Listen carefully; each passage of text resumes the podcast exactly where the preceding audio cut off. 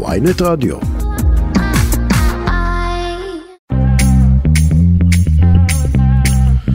שלום לכם, ערב טוב, אתם איתנו, כסף חדש, התוכנית הכלכלית היומית של ynet רדיו, אני רועי כץ, עורכת את השעה, שקד אילת, תום חלד הוא על הביצוע הטכני, תכף נדבר על שביתת הארנונה הראשונה, נבין לאן זה הולך עם הקרב המאוד משמעותי הזה של השלטון המקומי, של הרשויות הגדולות בישראל נגד חוק הארנונה, נעסוק בחוק הארנונה גם מהכיוון המקצועי, מה אומרים על זה מהנדסי ואדריכלי הערים, לא רק נבחרים. נבחרי הציבור.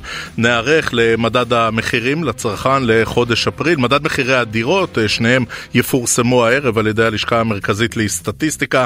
ננסה להבין לאן הדבר הזה הולך ומה המשמעויות, מפני שאנחנו כבר אה, תקופה ארוכה עם אינפלציה גבוהה יחסית, וכמובן החלטות על אה, ריבית בעקבות האינפלציה הזו. ננסה, ננסה להבין לאן הדברים האלה הולכים, וגם נספר לכם על אקזיט ענק בגיימינג הישראלי, אחרי שחברת הגיימינג, נאו-גיימס, נמכרת במיליארד 200 מיליון דולרים במזומן לענקית הגיימינג האוסטרלית אריסטוקרט, אז אחרי הברכות ואחרי החיבוקים ואחרי האיחולים ואחרי שנבין שוב עד כמה תעשיית הגיימינג הישראלית פורחת, ננסה גם להבין גם אתגרים ומה מפתחים וגם כמה שאלות קשות. כאמור, אנחנו כסף חדש, התוכנית הכלכלית היומית של ynet רדיו.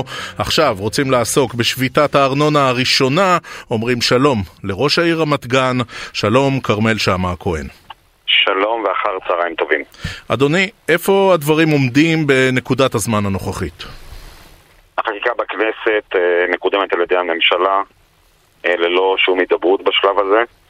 אה, השלטון המקומי נאבק ככל שהוא יכול להשפיע בדיונים בכנסת.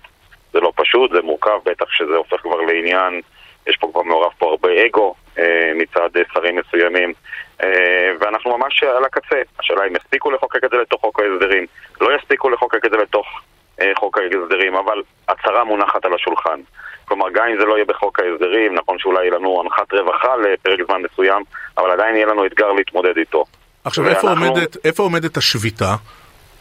השביתה היום התקיימה במלואה, אה, למעט ביישובי עוטפי עזה שהחרגנו את החינוך שם. Mm-hmm. אצלנו החרגנו את החינוך המיוחד מטעמים, מטעמים ברורים, וגם בגרויות ומגנים, אה, ומעונות יום. אבל היה דיון היום בצהריים, ממש הסתיים לפני דקות ספורות של השלטון המקומי. השמיעו שם ראשי ערים אה, מכל הגוונים את הדעות שלהם, את ההמלצות שלהם. יש החלטה ברורה להמשיך בשביתה מחר. השביתה, השביתה נמשכת מחר. כן, נמשכת מחר, יש סימן שאלה אחד שיוכרע בערב, כי זה אנחנו כל הזמן, זה הנושא הרגיש של מערכת החינוך, הוא יוכרע בערב לפי ההתפתחויות. לכן... רגע, ה... מה, אה, מהו אותו עניין, בבקשה, אדוני? אמרתי של מערכת החינוך. האם היא תחזור לפעול במידה כזו כן, או אחרת. כן, אבל זה, זה בסופו של דבר מה שמעניין בעיקר את המאזינים נכון, מטבע נכון, הדברים. נכון, אבל מה שמעניין אה, זה מה שעשה מה שנקרא את האפקט אה, הציבורי. אה, המשמעותי היום, כל ילד וכל אזרח בישראל, בשונה משלשום, יודע על מה מדובר פחות או יותר, יודע מה הבעיה, יודע שיש מאבק. עד, עד אתמול בבוקר, תשעה מכל עשרה ישראלים לא ידעו בכלל שיש עניין כזה. זה נכון. מעבר לזה, מעבר לזה, מה שחשוב ועלה, ואני העליתי את זה בדיון, זה צריך לסמן את המקומות הכי כואבים לממשלה. היתרי הבנייה זה המקומות הכי כואבים לממשלה. אומנם האפקט מגיע, הוא מתבשל לאורך זמן, אבל זה פשוט יהיה מכת מחץ. כלומר, להשבית את אגפי ההנדסה אה, לא לדבר על מי שרוצה לבנות ממ"ד או להרחיב אה, חדר או לא לסגור מרפסת ולא בטח מי שרוצה לפתח מרכז מסחרי שמכניס לעיר אני מדבר על השכונות שחשובות לממשלה שבשם הקדוש הזה והחשוב הזה שלצד דיור הם מנסים לעשות את המעשה הבזוי הזה ואם כבר עושים מזה פוליטיקה אז בואו נעשה מזה עד הסוף.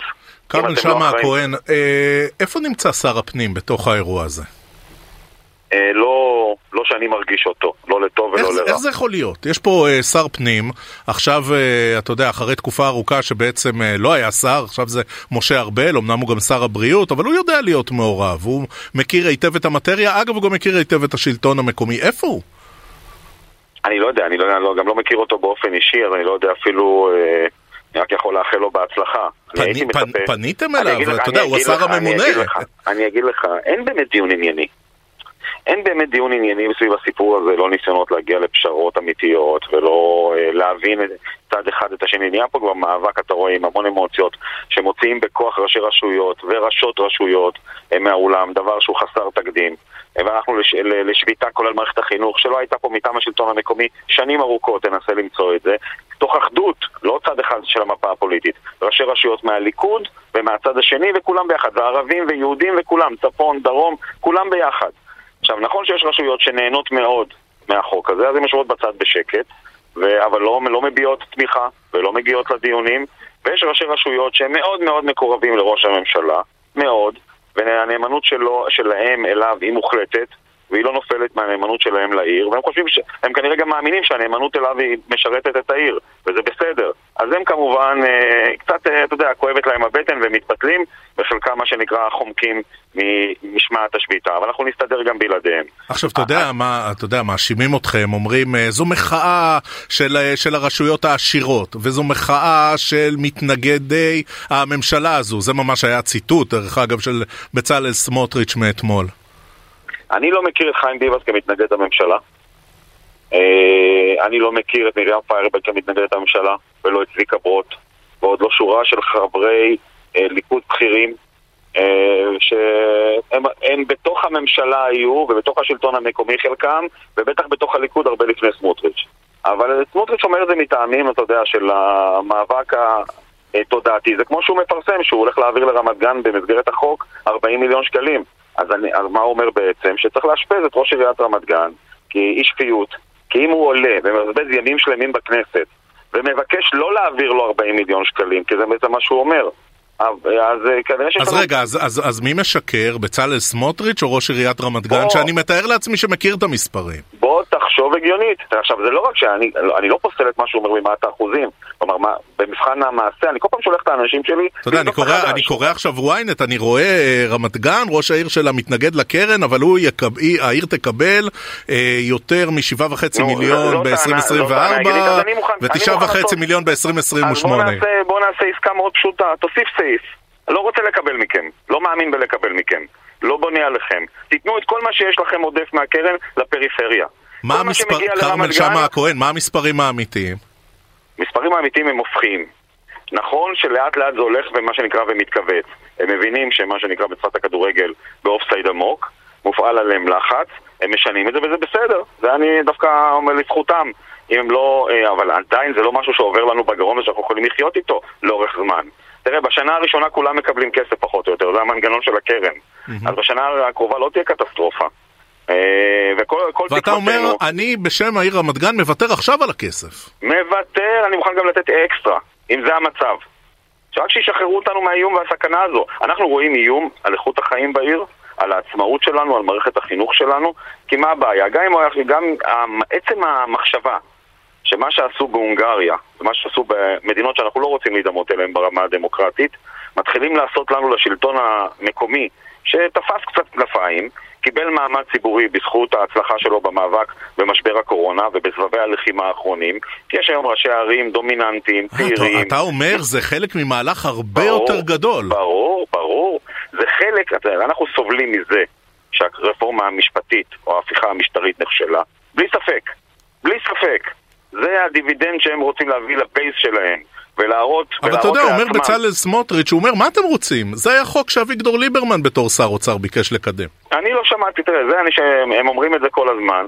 מה לעשות שאביגדור ליברמן, אולי הייתה איזה, היה איזה נייר טיוטה כזה שאותו פקיד באוצר או דומיו הציעו, אבל אף פעם לא הגיע אליי אפילו לא ברמת הרכילות. ובטח לא הייתי צריך להתייחס, ובטח לא הייתי צריך לעזוב את ניהול העיר שלי, ובטח אף אחד לא דרש ממני לעזוב את העיר שלי בחירום תחת טילים ולהגיע לכנסת כדי להילחם על עתידה. זה טירוף מערכות. התחושה הזו שמאז הבחירות יש לנו ממשלה שעוד לא סוגרת ארבעה-חמישה חודשים, ורק להבין כמה בורות היא חפרה לעצמה ולנו, ואיך היא איבדה את הרוב בדעת הקהל, ואיך היא איבדה את כל הקרדיט, כי מה כבר כולם? כולם אמרו הרי אחרי שהיא נבחרה, עם כל מי שהאמין ולא האמין. אמרנו סוף סוף יש ממשלה יציבה שיהיה אפשר לעבוד.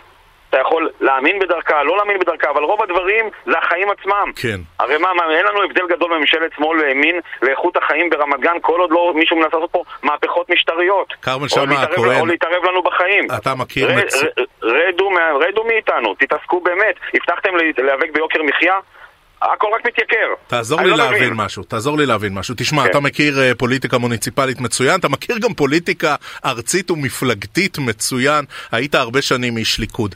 כשראש הממשלה הולך עכשיו על הראש של חיים ביבס ואומר, אתה לא תהיה יושב ראש המטה המוניציפלי, אתה יכול להסביר לנו מה זה בכלל? המטה המוניציפלי זה הגוף בליכוד שמקבל את כל ההחלטות באיזה עיר להעמיד מועמד לראשות העיר, אה, מי ירוץ מטעם הליכוד פחות או יותר, איזה תקציב הוא יקבל, עם מי חוברים, במי תומכים, כל ההחלטות הפוליטיות. ואנחנו חצי. שעה, ואנחנו חצי שנה לפני בחירות, כן. נכון, וזה הדבר הכי בוער היום לשלטון המקומי. בטח לנבחרי הליכוד. אה, היסטורית, כבר כמה מערכות בחירות עושה את זה חיים ביבס. קמו קולות כבר לפני חודש, אה, לדעתי מיקי זוהר, ולא זוכר מי עוד, ניר ברקת. כרמל שאמה הכהן. אתה איתנו? אני איתכם, אם תוכל להתחיל שוב את התשובה, אמרת קמו קולות, מיקי זוהר, אני ניר אומר ברקת. כמה קולות, כן, בדיוק, שרוצים את הפוזיציה הזו שהיא מקנה המון השפעה ומעורבות. וכבר לפני חודש היו קרטועים ולא היה ברור מי יהיה. ביום של הדיון שלנו אתמול, שהתחלנו להעלות את הווליום, מהמם. ושראו במיוחד שחיים ביבס, שביום חמישי עוד אה, נטה להסכים, הם טוענים שממש חתם איתם, אני לא מאמין שהוא משקר. סמוטריץ' אבל- אומר לחצנו יד. יכול להיות לחצויד, אבל לא נחתם כלום. הוא גם לא התייעץ איתנו ולא התקבלה החלטה בצורה מסודרת בגופים שלנו. אה, הוא, הוא שינה את עמדתו. הוא הבין שהוליכו אותו שולל, הוא הבין שלא רק ראשי הרשויות, אלא גם הציבור נמצא במקום אחר, לגמרי, כולל גם התושבים שלו. וברגע שהוא התחיל להתבטא בחריפות, וברגע שראו שהוא מקבל את הקריאה שלנו לפתוח בשביתה כללית, אז אה, הוציאו הודעה לתקשורת שראש הממשלה מצא את התזמון מתי להחליט. אה, ככל שהדברים נכונים, אתה יודע, אני לא שמעתי... ומה, הממשלה פשוט הולכים לו על הראש.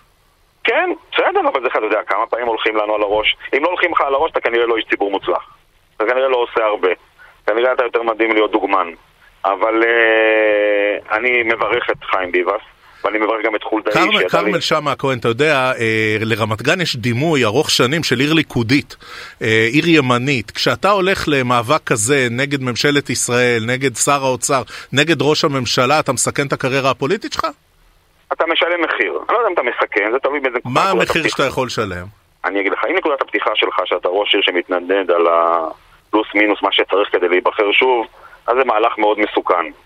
אם אתה ראש עיר שנמצא ב-60, 70, 80 אחוז פופולריות אז, ותמיכה, אז זה יפגע בך, אין ספק שזה יפגע בך, אבל זה משהו שאתה מוכן לשלם, אז תהיה לך תוצאה פחות טובה, אבל אתה קודם כל נמצא שם בשביל העיר שלך ולא בשביל רגע, התוצאה ומה עם שלך. תקציבים? אתה יודע, זאת ממשלת ליכוד, נגיד אה, שרת התחבורה, שר הפנים, שרי אוצר. אתה יודע, אנשים שבלי הסיוע האינטנסיבי של המשרדים שהם עומדים בראשם, ש- ראש עיר לא שמ- יכול להצליח בישראל. נכון, מי שממלכתי וענייני יודע להפריד בדברים, בין הדברים האלה. מי מהשרים הוא ממלכתי וידע להפריד? אני חושב שעד היום מניסיון שלי, אני יכול להגיד לפחות איתי. אולי בגלל שאני עם חלקם חבר אישי מהעבר, אולי בגלל שבאמת גם אה, אה, עבדנו ביחד בסיעת הליכוד, אולי בזכות זה שהם יודעים שיום אחד אולי כל החלקים האלה שהתפצלו מהליכוד, יום אחרי ביבי יחזרו להיות ביחד. אה, אני נהנה מיחס ענייני, אני לא אומר לך שהם רוקדים אצלי כמו שהם רוקדים אצל ראשי הרשויות מהליכוד, אבל אני לא מחפש את הגינונים האלה, אלא עבודה עניינית. אז מי שבא לעבוד ועובד טוב, אנחנו יודעים לעבוד טוב ונהנים ממנו, ומי שלא, דרך אגב, יש שרים לא מוצלחים ושרות לא מוצלחים גם ב, אה, מטעם מפלגות אחרות. זה, זה מתחלק באופן... אה, אה, ואתה אומר. בינתיים את אה, שר הפנים, את השר הממונה, לא אני שומעים. יכול להגיד לך, אני יכול להגיד לך, אתה יודע, זה ברור שאני חשוד מיידי, אבל אני באמת אומר את זה מעומק הלב. אה, הממשלה הקודמת, עם כל המגרעות שלה, אה, זה הרגשנו שהיא ממשלה שבאה לעבוד. לא, אה, זה באמת מה שהיה. היא עבדה, היא לא עבדה הרבה זמן, אוקיי? היו לה מורכבויות, היו דברים שכמובן אני הסתייגתי, אבל כולם, זה הקונצנזוס. גם ראשי רשויות מהליכוד, דרך אגב. באחד כן. מהדיונים, אחד הדיונים בכנסת, ראש רשות מקומית ותיק מאוד של הליכוד, מזוהה מהליכוד, כנראה נולד ליכודניק ועד 120 יהיה ליכודניק. אמר את זה לציטוט, אז לכן אני אומר, אמר את זה בפני כולם, אמר אני רוצה להגיד לכם שאם הממשלה הקודמת הייתה הרבה יותר טובה מהממשלה הזו. אז זה אומר לך למה, כי אין רגע, אין רגע של נחת. כל הזמן, חוץ מהרגע שהמלחמה איחדה את כולנו ועשתה קצת שקט, יש פה רק מלחמות אחים, ועל. כלום.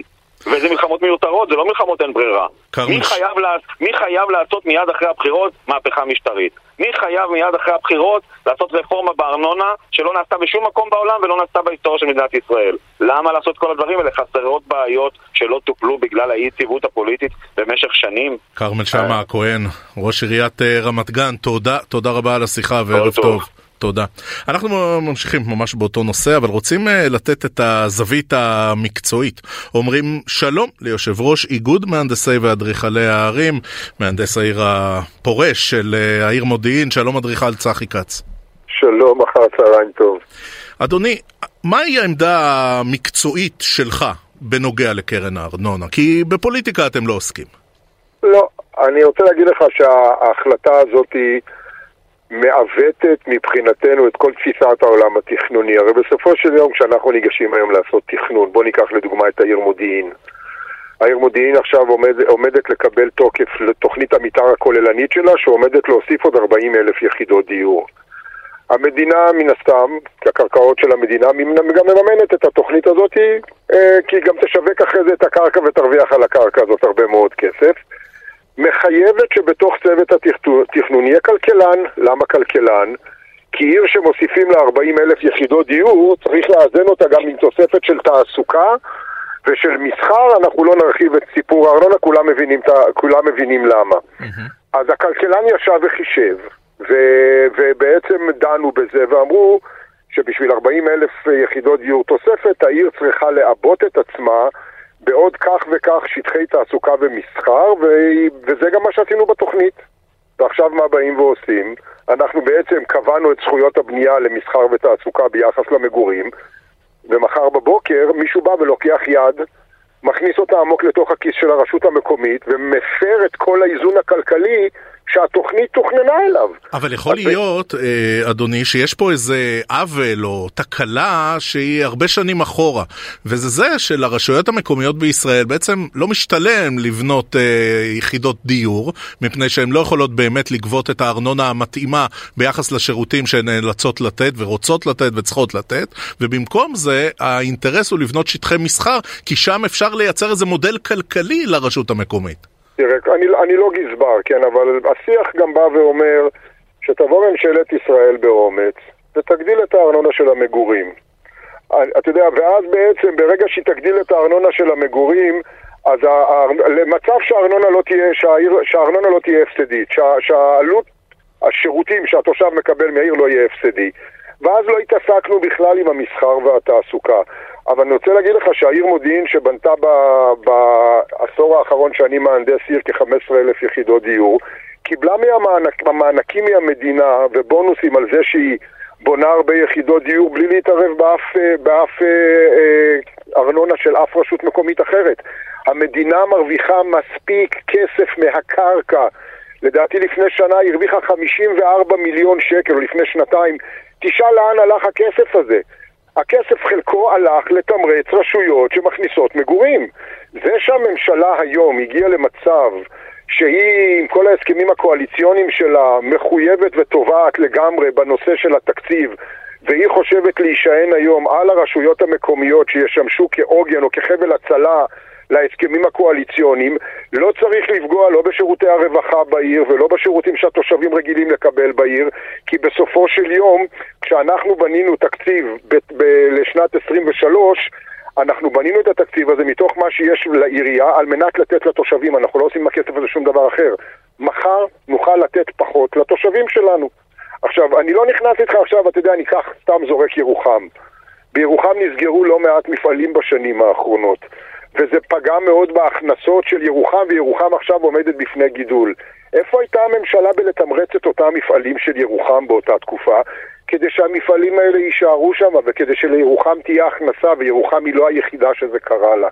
לבוא בסופו של יום אל הרשויות, וזה לא משנה כרגע אם זה תל אביב או מודיעין או רשות, אה, או רשות ערבית, ולפגוע באופן ישיר באנשים שרוצים לשלם אה, ארנונה, זה שמשלמים ארנונה ומקבל, ורוצים לקבל עבור זה תמורה, זה, זאת הזיה מוחלטת. עכשיו אני אגיד לך מה תהיה התוצאה.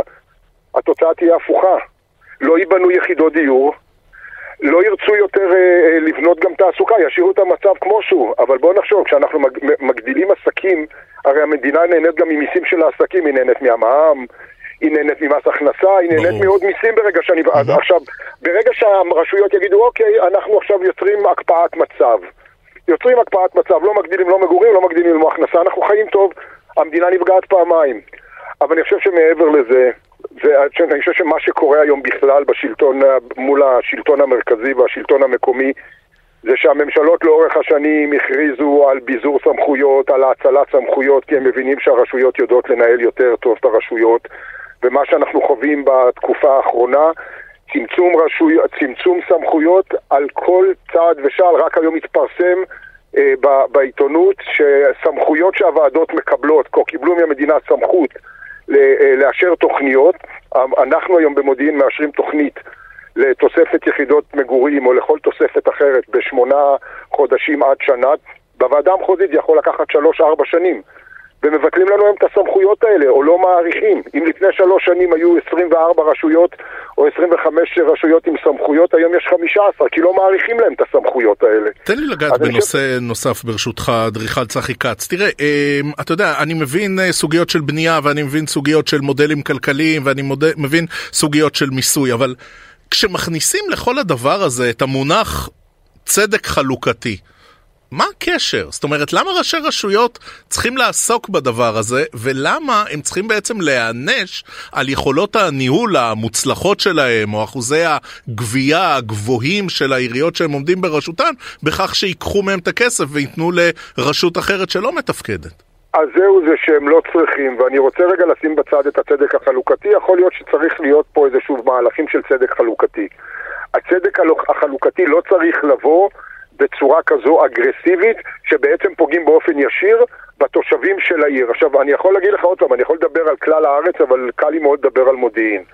כשאני נכנסתי לעיר מודיעין לפני עשר שנים, היחס בין ההכנסות של מגורים וארנונה היה בערך 22% אה, מהמסחר ותעסוקה והשאר ממגורים. בו בזמן שבנינו עוד 15,000 יחידות דיור בעיר, אנחנו היום נמצאים במצב שאנחנו כמעט 50-50. העיר עבדה קשה מאוד כדי לאזן את עצמה כלכלית, כדי להגיע למצב שהיא תהיה ברווחה כלכלית. זה אומר שהיא גם צריכה להישען פחות על מקורות, על מקורות ומענקים של המדינה. ועכשיו המדינה באה ואומרת, רבותיי, מה, אני מודה לכם מאוד שעשיתם את זה, יכולות ניהול מצוינים, עכשיו אני לוקחת מכם את זה. ואני לא חושב שיש איזושהי סיבה אחת שבעולם שראש עיר יסכים למהלך כזה. זה שראש עיר ניהל נכון, הוביל נכון את כל נושא התכנון בעיר, והחשיבה הייתה עם מדיניות שמפתחת את העיר מבחינה כלכלית, אני רואה עיר כעסק. עסק. הוא עושה כל הזמן, הוא צריך לשמור על, על כמו עסק פרטי, על, על, על איזון כן. כלכלי, והוא צריך לדאוג גם לפתח מגורים, אבל בבד בבד גם לשמור על האיזונים הכלכליים. ועכשיו מענישים את כל הרשויות שהצליחו לעשות את זה. אדריכל אה, צחי כץ, יושב ראש איגוד מהנדי, מהנדסי ואדריכלי הערים ומהנדס אה, העיר מודיעין, תודה, תודה רבה לך על השיחה אדוני וערב טוב. תודה לך, ואחר צהריים טוב לכולם. מזכירים לכם, אם אתם רוצים להאזין לנו בהאזנה מאוחרת לכל התוכניות והרעיונות של כסף חדש, אתם עושים את זה תמיד תמיד במתחם הרדיו באתר ynet, או בכל אפליקציות הפודקאסטים המובילות, מחפשים כסף חדש בשורת החיפוש, יכולים להאזין לנו בכל מקום, בכל מכשיר, בכל זמן. אם אתם מאזינים לנו כפודקאסט, בבקשה דרגו אותנו, זה חשוב לכם, סליחה, זה חשוב לנו, ותלחצו עוקב כי זה חשוב לכם, על מנת שתוכלו לקבל עדכון לכל תוכנית תוכנית חדשה שלנו שעולה, וזה כאמור קורה כל ערב. אה, כסף חדש, יוצאים להפסקה קצרה, תכף נדבר על אה, נתוני האינפלציה שהתפרסמו היום, מדד מחירי הדיור שהתפרסם יותר מאוחר, וגם אקזיט ענק בגיימינג הישראלי, הכל הכל אחרי קצת מוזיקה. רמי פורטיס עם דבש, תכף נספר לכם על אקזיט ענק בתעשיית הגיימינג הישראלי, זה בשורות טובות בימים ככה שאנחנו לא מקבלים כל כך הרבה בשורות טובות מתעשיית הטכנולוגיה הישראלית, נספר לכם שנאו גיימס הישראלית נמכרה ביותר ממיליארד דולרים במזומן, זה קורה שממש אה, הבוקר וזאת אה, בשורה משמעותית, אבל עכשיו אנחנו רוצים אה, לעסוק גם במדד המחירים לצרכן לחודש אפריל, גם במדד מחירי הדירות, שניהם יפורסמו הערב על ידי הלמ"ס, הלשכה המרכזית לסטטיסטיקה, ומעריכים שמדד המחירים לצרכן הוא יעלה בשיעור גבוה יחסית של חצי אחוז. על הנושא הזה ממש אנחנו רוצים לדבר עם הדוקטור מישל סטרבצינסקי, הוא כלכלן מבית הספר למדיניות ציבורית וממשל באוניברסיטה העברית ירושלים. בעבר עמד בראש חטיבת המחקר של בנק ישראל. שלום, ערב טוב דוקטור. שלום רועי ושלום למאזינים. טוב, אה, תן לנו את ההערכה שלך, מה צפוי לנו במדד היום? אה, טוב, כמו שאמרת, אה, אנחנו כן מצפים לאיזשהו מדד גבוה, לא, לא מתאים ליעד האינפלציה שקיים היום בישראל. זה מצד אחד. מצד שני, כשמסתכלים שנה אחורה, המדד הזה מחליף בחודש המקביל לפני שנה מדד עוד יותר גבוה. זאת אומרת 0.8, מה שהיה בזמנו. Mm-hmm. כך שאנחנו מחליפים את זה במדד קצת יותר נמוך, וזה אומר שבהסתכלות של 12 חודשים, אולי כן נתחיל לראות איזושהי התמתנות באינפלציה. זה משהו שבנק ישראל מסתכל עליו, כי בסופו של יום המטרה היא בהסתכלות השנתית להחזיר את האינפלציה ליעד, רק שהמרחק להגעה ליעד הוא עדיין מספיק משמעותי וכדי שבנק ישראל יצטרך עוד פעם להתלבט בשאלה האם להמשיך להעלות את הריבית. אז אנחנו באמת אה, הרבה מעל היעד, אה, ואנחנו כבר הרבה זמן עם אינפלציה גבוהה יחסית, מה זה מלמד? טוב, מבחינת היעד עצמו, שהוא בין 1 ל-3 אחוזים, יש להניח שבנק ישראל מכוון לכיוון האמצע, אבל בסופו של יום בנק ישראל יראה שהוא השיג את המטרות שלו כשאנחנו נראה לא רק את הסעיפים שקשורים לנפט, כן, דוגמה שזה משהו שמאוד התמתן יחסית לפברואר 21, כש, כשכל הנושא הזה התחיל, 2022, כשכל הנושא הזה התחיל, אה, זה סעיפים שממילא כבר מתמתנים. בנק ישראל יחשוב שהוא בכיוון הנכון, למשל כשנראה סעיף כמו הדיור, שבישראל זה נמדד לפי חוזי השכירות, והוא עולה באחוזים הרבה יותר גבוהים מהיעד, אם אנחנו נראה ששם יש התמתנות, בנק ישראל יתחיל להבין שהמדיניות שלו מתחילה להיות אפקטיבית. איפה שכן רואים את זה, זה במשכנתאות חלשות. כן, כשמסתכלים על משכנתאות חלשות, ראינו איזושהי התמתנות, זאת בעצם, זאת מטרת המדיניות. המטרה היא לא אה, להפוך את החיים קשים לכאלה שיש להם כבר משכנתה, שזה קרה להם, כן, זה בלתי נמנע. המטרה היא יותר בכיוון של המשכנתאות החלשות, כשמסתכלים קדימה, תהיה איזושהי אה, התמתנות בשוק הדיור. ברכישה של דירות אנחנו כן רואים איזושהי התמתנות במחירים. אני רגע רוצה לקחת אותך לנושא שעסקנו בו כל uh, המחצית הראשונה של השידור שלנו וזה נושא קרן הארנונה מפני שאתה uh, חקרת פערים בין מגזרים וגם uh, רשויות בישראל עד כמה יש פה קרב אה, לדעתך דוקטור שהוא אה, קרב אה, פוליטי של פוזיציות, אה, כמו שאומרים במשרד האוצר ובמשרד ראש הממשלה, או שיש פה קרב אחר לגמרי, אה, וניסיון באמת לעצב מחדש את מערכת היחסים בין הרשויות בישראל, כשהשלטון הפדרלי מכניס את היד לרשויות החזקות ופשוט לוקח להם כסף.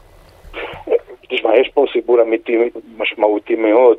שהוא מתחיל ממקום נכון. המקום הנכון הוא שהמבנה של הארנונה בישראל הוא נותן תמריץ לקחת ארנונה מהעסקים ולא בעניין של הדירות. עכשיו זה, זה מביא לכך שבעלי הרשויות וכך הלאה, הם, ראשי הרשויות, הם הרבה יותר בכיוון של שיגיעו אליי עסקים ופחות בלבנות דירות, שזה מאוד בעייתי.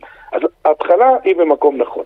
אבל אם אתה רוצה לפתור בעיה כזאת ואתה ממשלה, יש לך כל כך הרבה כלים לעשות את זה, וצריך להתחיל מהפשוט שבתוכם, והוא לעשות מיסוי נכון.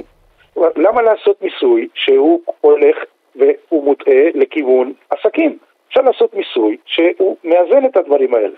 עכשיו, זאת רפורמה הרבה יותר גדולה, והדרך הנכונה לעשות רפורמות גדולות היא פשוט להצהיר שאני הולך לעשות את הרפורמה, באמת, לדוגמה, מהלך עשר שנים, אני אקח מהלך של עשר שנים, שאני אעשה שינויים קטנים, mm-hmm. עד שנגיע למבנה הנכון. ולא עושים את זה בחוק ההסדרים. לא עושים את זה בצורה כזאת בחוק ההסדרים, כן? כי אתה מכניס את זה משהו חצי לא דמוקרטי. זאת אומרת, בלי שיש על זה דיון, בלי שמלבנים את הדברים, כמו שזה אמור להיות. כמו, ש... כמו שעושים כל דבר פה בחוק ההסדרים. כן, אתה יודע, מה שהתחיל בתור איזה פתרון פרוביזורי הפך להיות uh, מדיניות. ברשותך, uh, דוקטור, אני חוזר לסוגיות האינפלציה והריבית. איך uh, זה צפוי להחליט, uh, להשפיע על החלטות הריבית של נגיד בנק ישראל ושל הוועדה המוניטרית בהמשך? אז בנק ישראל הוא כבר עשה כברת דרך, העלאת ריבית מאוד משמעותית, אנחנו כבר ברמה של 4.5 אחוזים, ובתחזית של חטיבת המחקר דובר על איזושהי העלאה קטנה נוספת, שאנחנו ראינו שהיא כבר התרחשה בארצות הברית.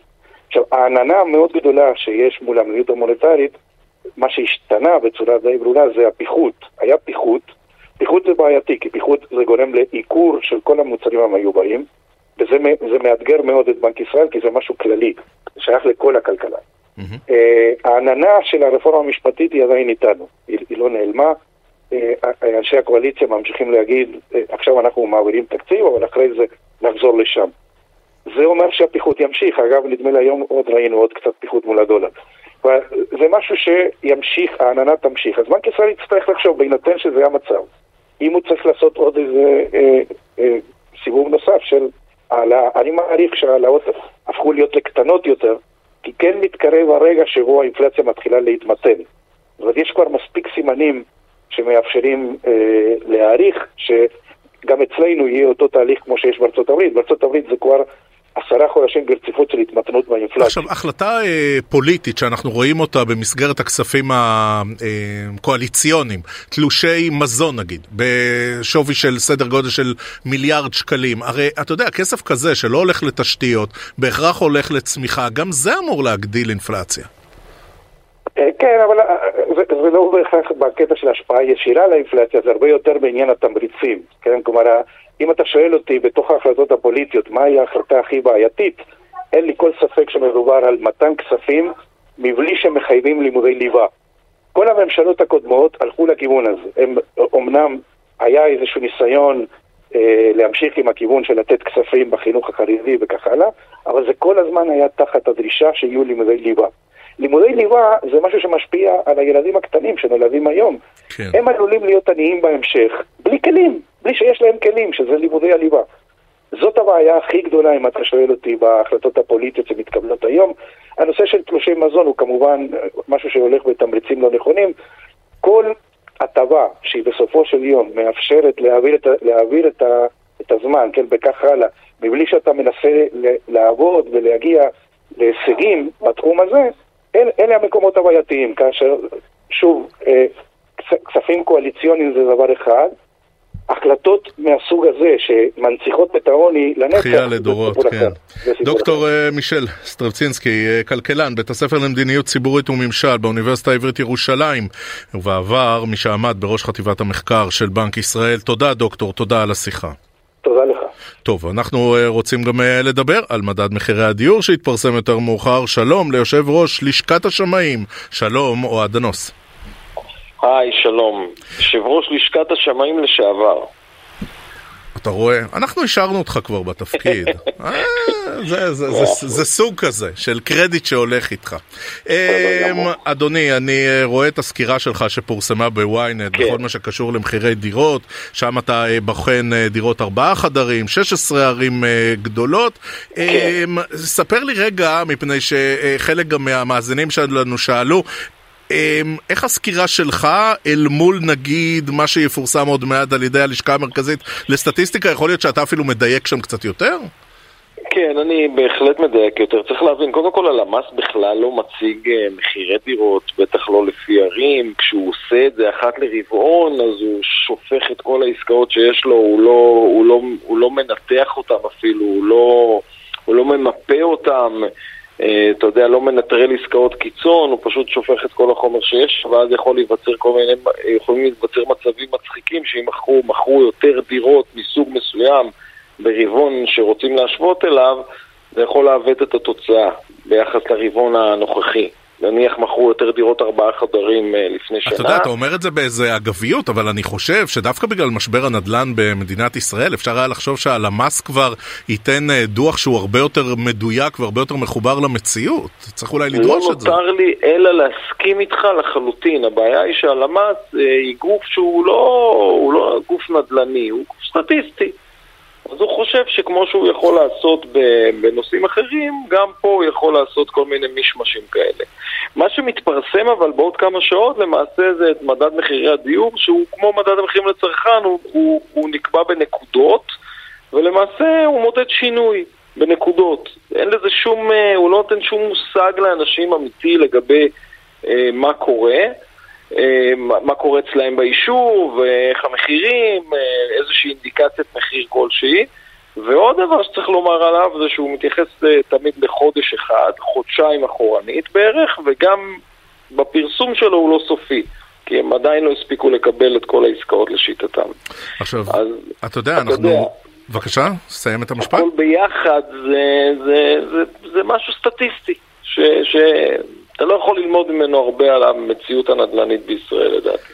אתה יודע, אנחנו מסתכלים על כל סוגיית הנדל"ן, ואנחנו יודעים שזה כמו מתקן, ממש מטען גחון בכלכלה הישראלית. זה הרבה פעמים גם uh, לא בא לידי ביטוי באינפלציה, זה אינפלציית נכסים, אבל uh, כשאתה מסתכל על המגמות, כן, אתה רואה גם uh, שפל במכירת דירות יד שנייה בחודש מרץ, בערך חצי מאשתקד.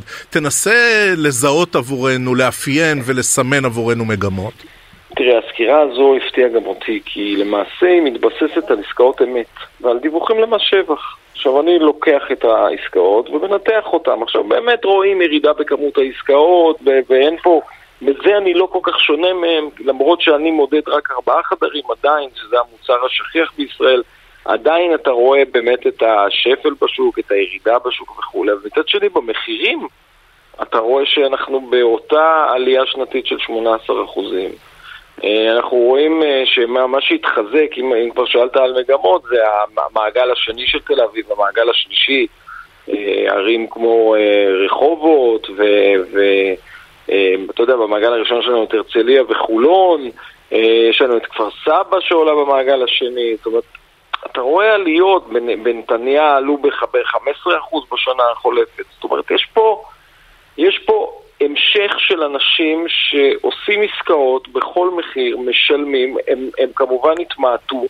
והם קונים במחירים גבוהים, הם פשוט קונים במחירים הגבוהים. לא, אבל אתה יודע, כשמסתכלים על נדל"ן, אז יש לך את הביקושים הקשים והביקושים הקבועים, ויש לך את אלה שאתה יודע, אה, הפסיקו להתעניין אחרי שאמיר ירון העלה פה ריבית אה, שמונה, אה, שמונה פעמים ברציפות, אתה יודע, ברור, ברור. יש לך כל מיני... אגב, הוא יעלה עוד, הוא גם יעלה עוד, כי אנחנו רואים, שרואים, רואים את ה... ההתייקרויות שיש היום, שכל החברות מזון הגדולות העלו מחירים, אז מן הסתם זה יתבטא במדד, אין, אין לי ספק בכלל.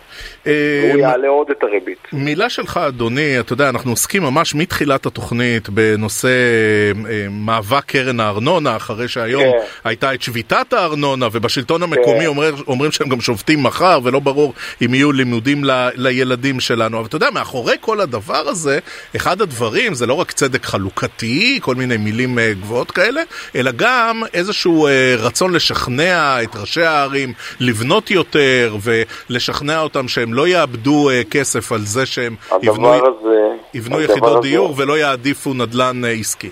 בהחלט, אז הדבר הזה הוא בדיחה, בדיחה לא טובה, שנהגתה במחותיהם של אנשים צעירים באוצר, והם סוף סוף מצאו את הפראיירים שיעבירו להם את זה. הדבר הזה הוא, הוא, אתה יודע, מכל היבט שאתה מסתכל עליו, בוא, בוא נדבר על אלה שאמורים לקבל את הכסף. רגע, האמירות שלך הן אה, קשות וחמורות, פרט ונמק. אז הנה אני אפרט ואני אנמק. אלה שאמורים לקבל את הכסף, מדברים על 2,000 שקל לכל יחידת דיור בהיתר בנייה. מה זה 2,000 שקל? איזה ראש רשות זה מתמרץ 2,000 שקל ליחידת דיור, שהוא יודע שביום שהדירה הזאת מאוכלסת, הוא צריך להוציא על המשפחה שעוברת לגור בה 3,000 שקל בשנה, כל שנה. סבסוד, אוקיי? זה דבר ראשון. אז אין בזה שום תמרוץ. מהצד השני, הוא גורם לכך שרשויות לא, לא יבנו באותו קצב שהם בנו, ולמעשה מה שהאוצר עושה פה זה הוא מעלה את מחירי הדיור בפועל, אוקיי? הוא גורם למרמור, הוא גורם לתסכול, הוא גורם לרשויות להיכנס לחוסר איזון, ואני לא חושב שאף אחד דיבר עוד על, ה, על הפיל הגדול בחדר, שזה כל דבר שהשלטון המרכזי לקח אליו על מנת לחלק אותו חזרה, בסוף איכשהו נשאר בשלטון המרכזי. זאת אומרת, יכול להיות ש... ייקחו מאלה ולא יעבירו לאלה. אנחנו, אני חושב שזה בכייה לדורות, אני חושב שזה דבר רע ושחייבים לבטל אותו. נראה לי לא הגיוני. רוצה השלטון המרכזי אה, לעודד בנייה בפריפריה, שיעסוק שם, שישקיע שם בתשתיות, שיפנה לשם תקציבים ממקומות אחרים בתקציב, ויבנה שם תשתיות ראויות שאנשים ירצו לבוא לגור שם, מקומות תעסוקה, אה, אה, את כל הפונקציות הציבוריות והתרבותיות והבריאותיות הנדרשות, ואז אנשים יבואו וירצו לגור. אבל אתה לא יכול לעשות לא, לא, לא להסתתר פה מאחורי, מאחורי כל מיני אה, מאבק ביוקר המחיה וצדק חלוקתי, כי אתה אומר זה, זה, זה לא. זה יעלה את מחירי הדיור, זה לא יוריד אותם. כן. זה פשוט אוהד, יעלה את מחירי הדיור. אוהד אנוס, לשעבר, אה, יושב ראש לשכת השמאים, תודה רבה על השיחה אדוני, תודה רבה. תודה, תודה. טוב, אנחנו אה, נסכם את כסף חדש, התוכנית הכלכלית היומית של ynet רדיו ליום שני. מחר, צחי שדה יהיה איתכם בכסף חדש. נגיד תודה רבה לשקד אילת שערכה, נגיד תודה רבה לסתיו בצללי שהיה על הביצוע הטכני. אני רועי כץ, המשך האזנה נעימה לכם, שיהיה לכם המון המון כסף חדש.